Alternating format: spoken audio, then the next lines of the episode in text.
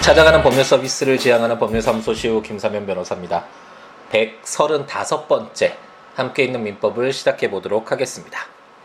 아, 이제 새해가 시작되고 2016년이 시작되고 아, 이제 처음 만나 뵙는 아, 시간인데요.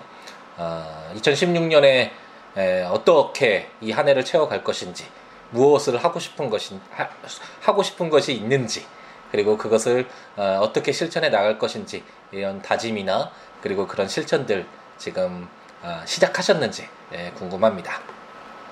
저도 개인적으로 어, 이제 2015년을 마무리하면서 어, 정말 뜻하지 않게 처음에는 뭐 이렇게까지 어, 진행될 줄 모르고 어, 시작됐던 것들이 어, 정말 제가 음, 생각지 않았던 예상치 못했던 어, 그런 결과로도 진행되기도 하고 뭐 제가 목표로 했던 것을 어, 이루기도 하고 뭐 그렇게 됐었는데 어, 2016년도에도 어, 이제 좀 새롭게 예, 많은 것들 어, 제가 가지고 있는 것들 미력하지만 아, 여러분들에게 많이 좀 전달해 드릴 수 있는 아, 그런 기회를 제공을 어, 해보고자 이렇게 다짐을 했고 아, 이렇게 준비 중에 있습니다.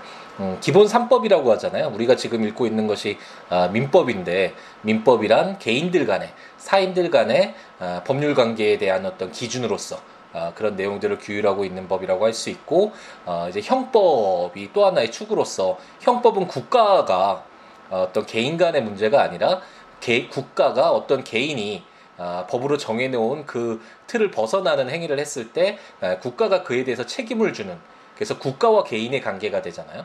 전혀 좀 새로운 내용인데 이런 형법적인 내용이라든지 아니면 그 가장 법 중에 상위법이라고 할 수 있는 최고의 법이라고 할 수 있는 것이 헌법이거든요. 아, 우리는 헌법에 의해서 사실상 국가가 만들어졌다고도 할 수 있는 아, 국가를 가장 어, 대표하는 어, 상징하는 최고의 법이 바로 헌법이라고 할 수 있는데 그래서 요즘에 헌법과 관련된 이야기도 많이 나오잖아요. 아, 그때 헌법재판소에서 위헌 정당 해상과 관련된 그런 부분에 있어서도 어, 사실 헌법적인 그런 내용들이 많이 나오고 요즘에 헌법과 뭐 헌법 위반이다 이런 내용들이 뭐 정치권에서도 이야기가 많이 나오는데 어쨌든 이런 내용들을 알고 있으면 아, 우리가 지금 살아가고 있는 이 사회의 어떤 전체적인 구조들을 알 수 있는 기회가 되니까 아, 이런 헌법과 형법들도 아, 제가 기회가 될 때마다 준비를 해서 2016년도에 여러분에게 찾아뵙도록 하겠습니다. 근데 생각해 보니까 어, 뭐 이렇게 여러 가지를 하려니까 너무 시간이 예, 없더라고요. 제가 사실 뭐 팟캐스트를 어, 직업으로 하고 있는 어, 사람은 아니고 변호사 업무도 있기 때문에 예, 그래서 이제 최대한 어, 좀 내용을 함축해서 시간이 날 때마다 뭐 한 10분에서 20분 정도 간략하게 그 법률 내용으로서 어, 이제 전자책으로 발간이 어, 민법 또 모든 이제 전자책으로 민법 정칙, 물권편, 채권 총론, 채권 강론, 아, 친족법, 친족편, 상속편까지 이제 모두 발간이 됐고 이제 헌법과 형법도 어, 미리 이제 좀 틈틈이 써서 발간을 한 뒤에 그 책 내용을 가지고 어, 좀 어, 설명을 좀 쉽게 전달하는 그런 식으로 이제 진행을 해볼까 생각 중인데 에, 그렇기 때문에 시간을 이제 좀 줄여서 어, 진행을 해야 될 것 같고 이제 대체적으로 이제 법 외에 다른 이제 제가 하고 싶었던 이런 이야기들 아, 이런 것들은 조금씩 이제 줄여보려고 아, 생각을 하고 있습니다. 제가 틈틈이 어, 시간 날 때마다 이렇게 강의를 듣는 것이 있는데요. 최근에는 예전에 어렸을 때 들었던 강의인데 김용욱 선생님의 에, 금강경 아, 그 강의가 있거든요. 그 금강경 강의 책을 설명하신 그런 강의들도 이제 틈틈이 운전할 때나 뭐 이렇게 이렇게 강의를 아, 듣고 가곤 하는데 그 강의를 들으면서도 저도 어, 그렇게 좋아하고 존경하고 어, 많이 이제 어, 어, 배움을 어, 얻게 되는 강의임에도 불구하고 어, 뭐 1.5배속으로 이렇게 시간이 좀 다른 말씀하시거나 이러면 건너뛰기도 하고 이렇게 하게 되더라고요. 그러면, 어, 그래서 생각을 해보면 사실 함께 있는 민법 그래서 어, 민법에 대해서 좀 더 알고 싶으신 분들이 에, 대부분 대부분이겠죠. 저에 대한 어, 내용을 알고 싶어서 오신 분들은 처음에는 없겠죠. 어쨌든 그 뭐 이제 진행해 가면서 어, 이런 내용들에 대해서 좋은 말씀 해주시는 분들도 있지만 어쨌든 어, 함께 있는 민법을 처음 어, 찾는 분들은 어, 민법을 알고 싶어서 오시는 분들이고 그분들에게 필요한 어, 정보를 제공하는 것도 하나의 의무다라는 생각이 예, 갈수록 좀 더 많이 들고 있고요. 어, 처음에는 사실 가볍게 시작해서 어, 제가 어, 그 전에 그런 얘기들 많이 했었잖아요. 그 볼륨을 높여라라는 그런 영화처럼 정말 어, 제가 가지고 있는 이야기, 하고 싶은 이야기 자유롭게 하고 비록 소수라도 뭐 많은 사람들은 아니더라도 소수의 그 저와 생각을 같이 하고 어, 감정을 같이 공유하는 어, 그런 분들에게 어떤 의미 있는 어, 그런 기회가 된다면 그것으로 충분하다 아, 이렇게 사실 시작을 했었던 건데 이제 점차 어, 다운을 받아서 들, 들으시는 분도 어, 굉장히 뭐 한 달로 치면 몇천 명이 넘으시니까 그리고 책도 많이 어, 구입해서 이제 보시고 계시는데 어느 정도 이제는 좀 책임감을 갖고 어, 좀 접근을 해야 될 필요가 있지 않나. 라는 그런 생각은 들고 제가 하고 싶은 얘기는 이제 따로 만들면 되겠죠. 뭐 이런 뭐 잡담 뭐 어떤 내용 팟캐스트 제가 뭐 들어보진 않았지만 여러 가지 내용들로 다양하게 있던데 보면 뭐 그렇게 그런 어떤 새로운 방법도 찾을 수 있으니까 어쨌든 함께 있는 민법 그리고 앞으로 할 예정인 헌법이나 어, 형법과 관련된 내용에 있어서는 어, 필요한 정보를 제공하는 어, 그런 방향으로 어, 진행을 해보도록 노력을 하겠습니다. 민법도 어, 이제 더 충실히 예, 법률과 관련된 내용을 어, 전달해 드리도록 하겠습니다. 저희가 지금 어, 이제 채권 총칙, 채권 총론이라는 교과서의 대체적인 제목 하에 담겨져 있는 채권에 공통적으로 적용되는 내용들을 공부하고 있죠. 그리고 이제 대부분의 내용들을 우리가 공부를 했고 이제 마지막 부분으로서 그 채권이 사라지는 소멸되는 그런 사유들에 관련된 아, 규정들을 읽고 있는데 그중 가장 대표 주자라고 할 수 있는 변제 어떤 뭐 100만 원을 갚아야 될 채무가 있다면 그 채무는 100만 원을 갚아 버리면 그 채권자로서는 그 채권이 없어지는 거잖아요. 이런 변제와 관련된 규정들을 어, 읽고 있습니다. 하지만 말씀드렸듯이 법률이라는 것이 뭐 정상적인 어, 그런 상황들을 규율할 필요는 전혀 없겠죠. 그런 경우에는 그 어떤 뭐 분쟁의 어, 중재자가 필요 없잖아요. 기준이 필요 없잖아요. 그냥 다 정상적으로 흘러가고 있으니까. 어, 법률이라는 것은 어떤 분쟁이 발생할 여지가 있고 분쟁이 발생했고 그랬을 때 그 해결의 어떤 기준으로서 어, 어, 엄중한 어떤 뭐 제3자의 어, 객관적인 시각에서 누가 잘못했고 네가 잘했으니까 이렇게 이렇게 해결하십시오. 라고 이렇게 어느 정도 강제를 하는 아, 역할을 하는 것이잖아요 법이. 그렇기 때문에 변제도 정상적으로 100만 원 채무가 있는 자가 100만 원을 갚았다면 이런 내용들은 뭐 법률에 규율될 필요가 전혀 없겠죠. 약간 이상한 어, 정상적이지 않은 채무의 내용에 좋친 변제가 아닌 경우들을 어, 우리가 그 지금까지 어, 읽어보았고 지난 시간에도 원칙적으로는 채무자가 채권자에게 뭐 100, 만약 갑돌이가 을돌이에게 100만 원을 빌렸다면 갑돌이가 을돌이에게 100만 원을 갚아야 되는데 만약 을돌이가 아니라 그 채권 증서를 가지고 있는 병돌이에게 갚았다거나 아니면 영수증을 가지고 있는 정돌이에게 갚았다거나 뭐 이런 이처럼 어떤 변제가 정상적이지 않은 경우에 어떻게 이런 분쟁이 발생했을 때 어떻게 해결할 것인가와 관련된 아, 기준을 제시하는 그런 규정들을 아, 우리가 읽어보고 있습니다. 그리고 잠깐 언급했던 것 같은데 사실 어, 우리 민법 체계가 판대된 시스템이 약간 효율적으로 어, 이렇게 좀 집약적으로 어, 모아두는 내용이 있어서 전체적으로 간통해서 바라보기가 쉽지는 않은데 에, 나중에 이제 어느 정도 공부가 되신 분들은 이 변제라는 게 어떤 거와 관련이 있을까요? 변제를 해서 채무가 없어지면 상관이 없지만 지금 저희가 읽고 있는 것처럼 변제가 약간 그 채무의 내용에 좋은 변제가 아닐 경우에 이것이 어떤 것이죠? 바로 우리가 예전에 채권의 효력 부분에서 모았던 이게 채무 불이행이잖아요. 제대로 된 채무를 이행한 것이 아니니까 이런 채무 불이행일 때 그럼 어떻게 할 것인가와 관련돼서 연결이 되어야 되겠죠. 그래서 이런 것들을 사실 간통할 수 있는 그런 것들을 그런 어느 정도의 수준이 되려면 좀 한 번은 우선 전체적으로 다 읽어보시고 아, 이제 구체적인 내용들을 이제 연결해가는 아, 그런 과정도 아, 좀 필요할 것이다라는 말씀을 드리게 되네요. 가장 일반적으로는 제가 영국에서 어 이제 영국법 특히 영국 계약법을 좀 공부를 했었는데 한 1년 정도 공부를 했었는데 영국 계약법 같은 경우에는 그 해당 내용들을 어, 구체적으로 이렇게 규율을 하고 있기 때문에 그 조문을 통해서 그 어떤 전체적인 상관관계를 다 이해할 수 있지만 어, 우리 민법 같은 판대된 시스템에서는 이게 좀 전체적으로 한번 바라볼 수 있는 연결을 시킬 수 있는 에, 그런 능력이 좀 필요하다는 점에서 아, 약간 어려운 부분이 있지만 어쨌든 우리는 아, 이 과정을 아, 이제 진행해 나가고 있고 아, 전체적으로 한번 다 읽고 난 뒤에는 이제 제가 하는 함께 있는 민법은 이제 마무리가 되지만 제가 이제 상속편 이제 마무리를 지으면서 마지막 말씀을 드렸지만 함께 있는 민법이 마지막이 아니라 이제 첫 시작은 법률과 그동안 너무 멀리 떨어져 있던 우리 일반 분들에게 비 법률 전문가인 우리 일반 시민들 함께하는 우리들에게 법률을 좀 더 가까이 느낄 수 있게끔 어, 친구가 될 수 있게끔 어, 법률을 소개하는 민법을 소개하는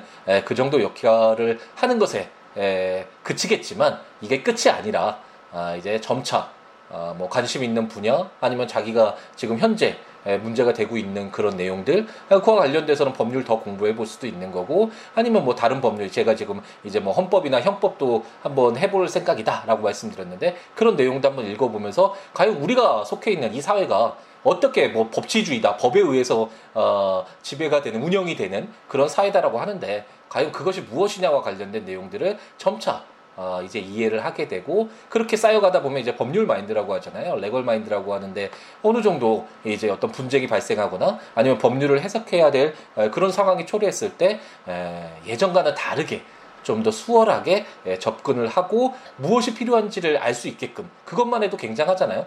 그렇게 되면 이제 필요한 내용들을 따로 공부하거나 아니면 그때 법률 전문가에게 필요한 내용만 도움을 받으면 되는 것이니까 어느 정도 그래야지만 본인이 어느 정도 알아야지 아, 모르기 때문에 받을 수 있는 피해를 줄일 수 있게 되는 것이니까요. 아, 그런 부분에서 함께 있는 민법이 처음 시작이 아, 법률과 친해질 수 있는 하나의 돌 던지는 거라고 해야 되나 호수에 돌 던지면 이제 파장이 싹 생기잖아요. 그것처럼 하나의 그냥 시작이었으면 좋겠다는 희망을 가져보고요. 이제 앞으로 더 많은 아, 이런 기회들도 많이 주어졌으면 좋겠고 아, 여러분들이 이제 법률과 더 가까워지고 더 많이 예, 서비스를 법률 서비스도 더 잘 받을 수 있는 아, 그런 사회로 진행되어 가기를 한번 희망해 보겠습니다. 또 좀 말이 길어졌네요. 다시 돌아가 보도록 하죠. 어, 지난번 시간에 이제 영수증 소지자에 대한 변제, 원래 채권자가 아니지만 영수증을 가지고 있는 어, 자에게 변제를 했을 경우에는 어, 일정한 요건이 있는 어, 그런 요건 하에서 그 변제의 어떤 효력을 어, 부여하는 그런 내용들을 제 471조에서 우리가 살펴보았죠. 오늘은 472조부터 한번 보죠. 권한 없는 자에 대한 변제라는 제목으로 전 2조의 경우 외에 변제받을 권한 없는 자에 대한 변제는 채권자가 이익을 받은 한도에서 효력이 있다라고 규정하고 있습니다. 전 2조가 아까 말씀드렸던 영수증 소지자에게 변제를 했거나 채권의 준점유자 원래 채권자는 아닌데 채권자처럼 보이는 사람에게 변제를 한 경우를 어, 규정하고 있었잖아요.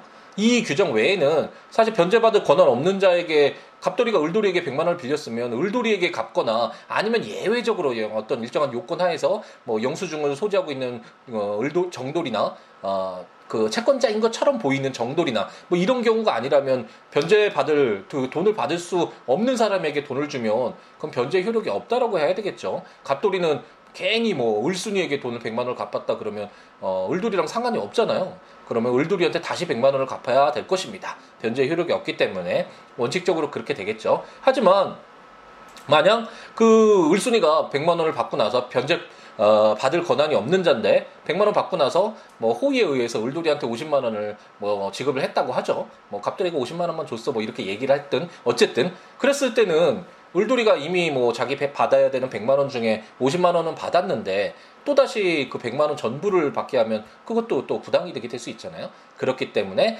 아, 이렇게 권한 없는 자에 대한 변제는 채권자가 이익을 받은 한도에서 을돌이가 50만 원 받았으니까 그 변제받은 이익을 받은 한도에서 변제의 효력이 있다라고 해서 50만 원은 변제된 것으로 갚은 것으로 아, 본다고 규정하고 있습니다.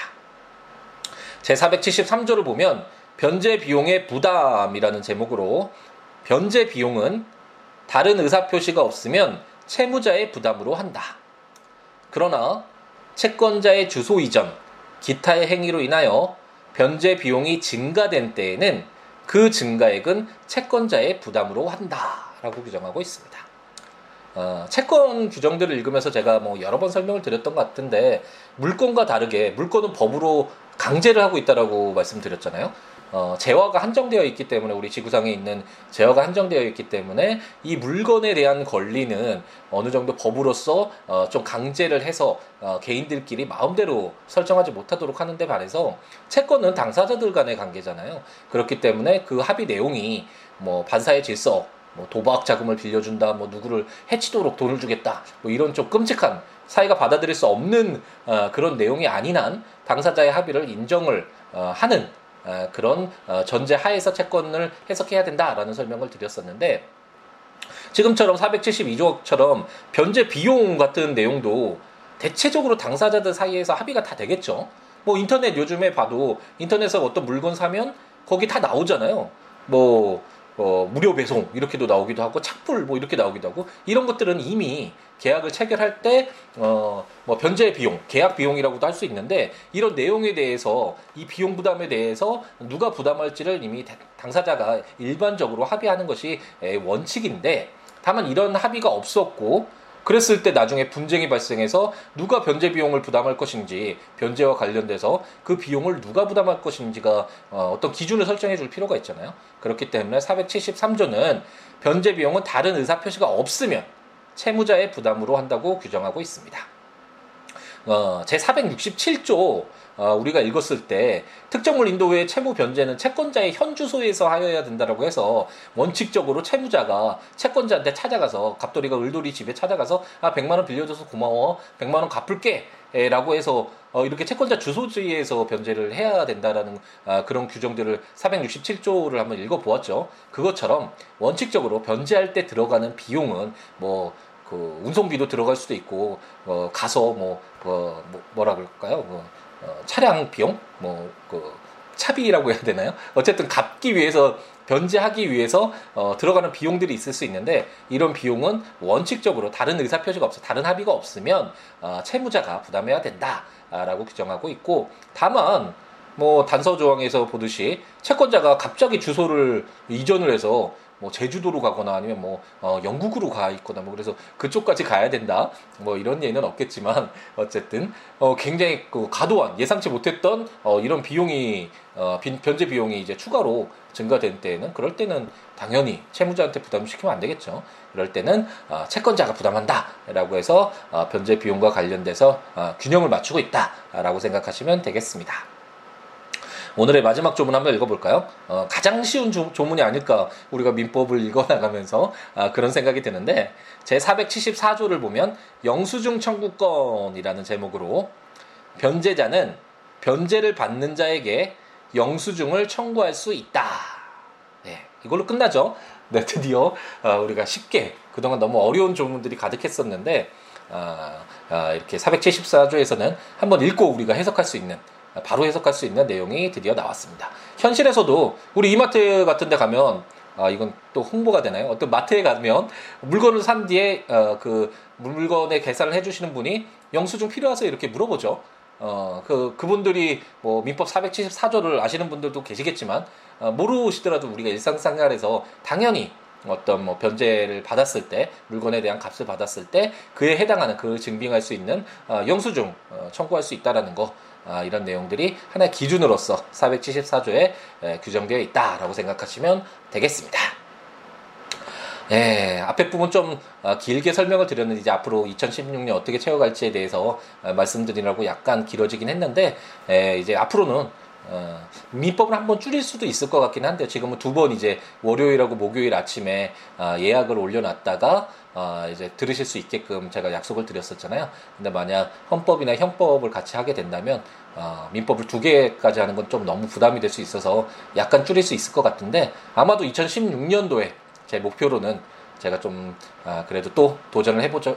고 이제 생각을 하는 것은 이 민법, 형법, 헌법 이 3, 기본 3법이라고 할 수 있는 아, 이 내용들을 한번 2016년도에 여러분들에게 쉽게 전달할 수 있게 이 쉽게 전달할 수 있는 아, 그런 기회를 제공해 보자라는 좀 결, 결심을 하고 있으니까요.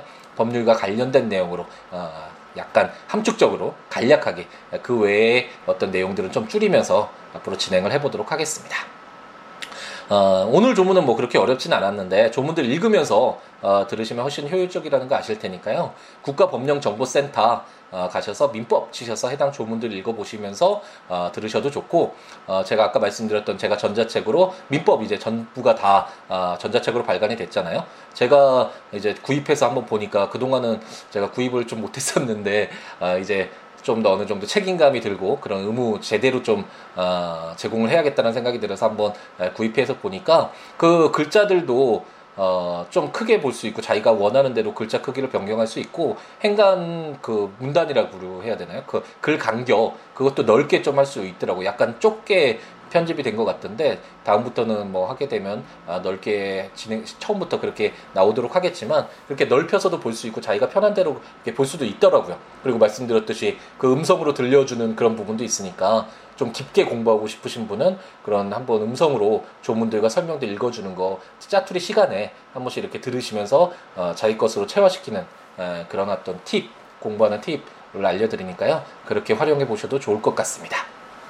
그렇지 않은 분은 제 블로그 siwo.net siwoolaw.net에 오시면 어, 해당 조문과 설명들이 있으니까 그 서, 조문과 설명들 보시면서 어, 이제 작게 있는 민법 들어주셔도 좋겠고요. 그 외에 뭐 이 민법 외에도 어, 요즘에 또 마, 다, 많은 분들이 좋은 말씀 너무 많이 해주셔서 어, 요즘에 그 두 분인가요? 연속적으로 말씀해 주셨는데 어, 그래도 제가 하는 어떤 이런 행동들이 아, 변호사라는 그런 직업에 계신 분들을 다르게 보게 좀 만들어준다. 뭐 과도한 사실 아, 칭찬이고 근데 이런 말씀 들을 때마다 아, 제가 그래도 아, 허튼 뭐 의미 없는 행동을 하는 것은 아니, 아니구나라는 그런 어떤 행복감에 예, 빠지게 되는 것 같습니다. 어쨌든 어, 이렇게 좋은 말씀도 좋고 아니면 좀 더 더 나아지게 해서 다른 것 좀 해라. 너 쓸데없는 거 하지 마라. 뭐 이런 말씀도 좋으니까 아, 어떤 말씀이든 저에게 siwo.net 블로그에 오셔서 아, 글 남겨주시거나 아니면 뭐 026959-9970 전화 주시거나 siwo 골뱅이 gmail.com 메일 주셔도 좋고 트위터나 페이스북에 아, siwo 똑같이 오셔서 여러 가지 이야기 나누면서 함께하는 함께 더불어 살아가는 즐거움 같이 누렸으면 좋겠습니다. 이제 실질적으로 제가 지금 녹음은 주말에 사무실에 나와서 이제 일 처리 좀, 좀 하고 이제 녹음을 하고 있는데 아마 월요일 아침에 들으시게 되겠는데 2016년에 일상에 어떻게 보면 첫 번째 시작하는 날이라고 할 수 있겠죠. 신나게 즐겁게 좀 시작이 좋으면 좋잖아요. 마무리도 좋아야 되지만 첫 시작이 시작이 반이라고 어, 멋지게 어, 출발을 해보시기 바랍니다.